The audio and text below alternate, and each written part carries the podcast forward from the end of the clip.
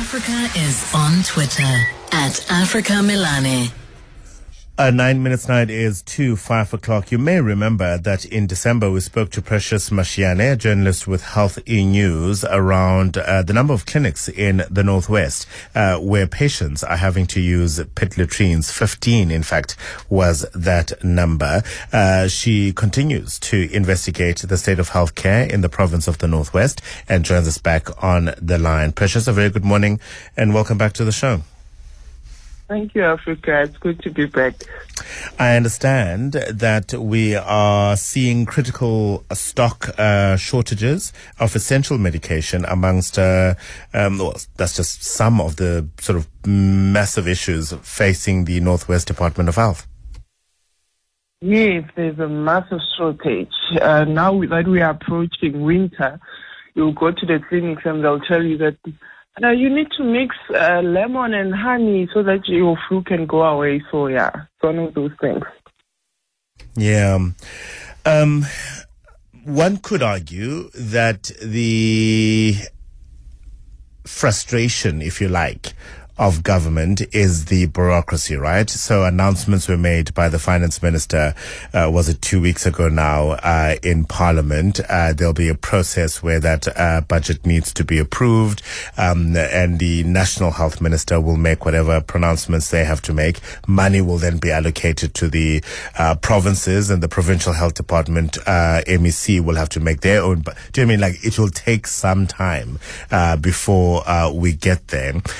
so so it will be at least a few months before we perhaps see some of these shortages uh, being addressed. But this seems to be a systemic issue in Northwest, or is it not?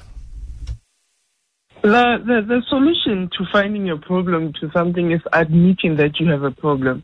I mean, if we approach the Northwest Health Department asking them if they have a shortage, and they say no, they don't, but when you go to the facilities, you'll find medicine, mental health medicine, flu medicine. A simple thing as a calamine, you can't find it anywhere. And then they say there is no shortage. So how do you solve something while you are saying you don't have a problem? So if you look at the report that was uh, uh, took out by Ritshidze last year, it shows that Northwest is the worst of the West is the lowest performing of all the provinces when it comes to medicine. So if Northwest does not admit that they have a problem, then it's not going to be sorted out.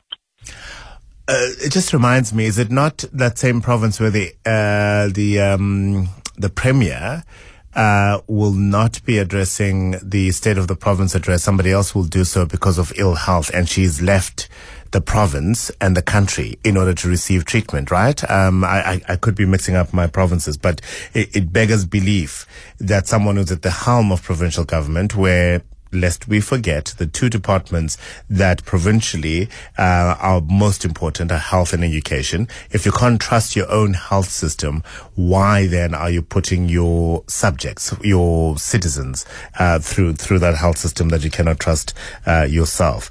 Um, when you present them with data, precious, that says, "Look." I went to that clinic, I went to that hospital, I spoke to that individual, to that administrator, and they are telling me A, B, C, D. How do they respond to that? I did that. Uh, they took about two days to respond. After two days, uh, he came back and said that no, the shortage has, has been uh, resolved. You can go check. There is medicine. I went there. There was no medicine. I've been going to this clinic since last year. Even now, there is nothing. But they're saying medicine is there. So where is the medicine? Because it's not here in the clinics. It's not here.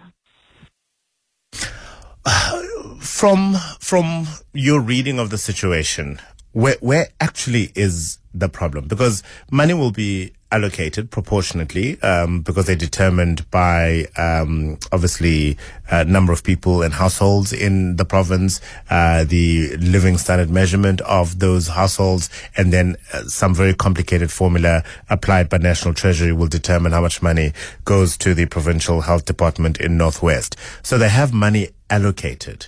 Is it a case of they're not getting enough money and therefore not spending on critical issues like medicine, or is it a case of there are people uh, tasked with great responsibility of ensuring uh, the stocking of medicine who are just not competent enough to do their jobs? I think it's both of those things. Um, uh, there was a time whereby nurses would go and collect medicine from a certain place with their own cars, of which I don't think is ethical because medicine is supposed to be brought in by cars to the clinics. So there was a time there was a shortage whereby HIV people, uh, patients, they had no medicine. So the nurses would take their cars and go and collect the medicines. People would wait uh, for the nurses to come back so they can get their one month supply, of which uh, in South Africa we uh, one, sup- one is supposed to get a three month supply or six months, so that they don't come to the clinic so often. So it's one of those things, the procurement um, um, uh, measures whereby there are corruption inside the, the, the, the, the contracts that are given to people. So people are not doing their jobs and uh, the people uh, are, are suffering. As you know that then when elephants fight, the grass is the one that gets it uh, damaged. So yeah. What happens next now, Precious? Uh, currently we are busy with the story and this one is quite critical because uh, mental health is not similar to to flu or something. Mental health is a huge issue. Uh, there's a hospital right here in Northwest where there is a shortage of mental health medicine. So if you don't, if you are depressed or you are bipolar and you don't get your medicine, what happens to you? Because it means that you're taking three steps back and then when the medicine is back, you need to start adjusting to many things. So uh, it's another thing. And with PSA now being involved, uh, it's going to be a huge thing if Northwest does not sort out this medicine thing. Well, I hope they do. Precious, thank you very much indeed for your time this morning. Precious Mashiane, journalist with Health E News. You can go to health-e.org.za for all her reporting.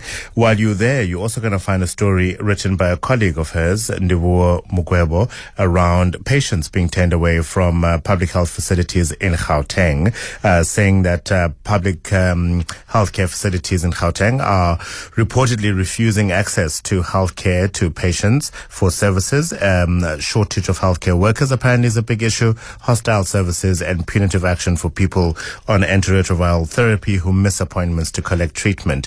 Uh, these are just some of the findings which have been outlined in a new report by Ritshidze, a coalition of non-profit HIV advocacy organizations. This report was released this week. And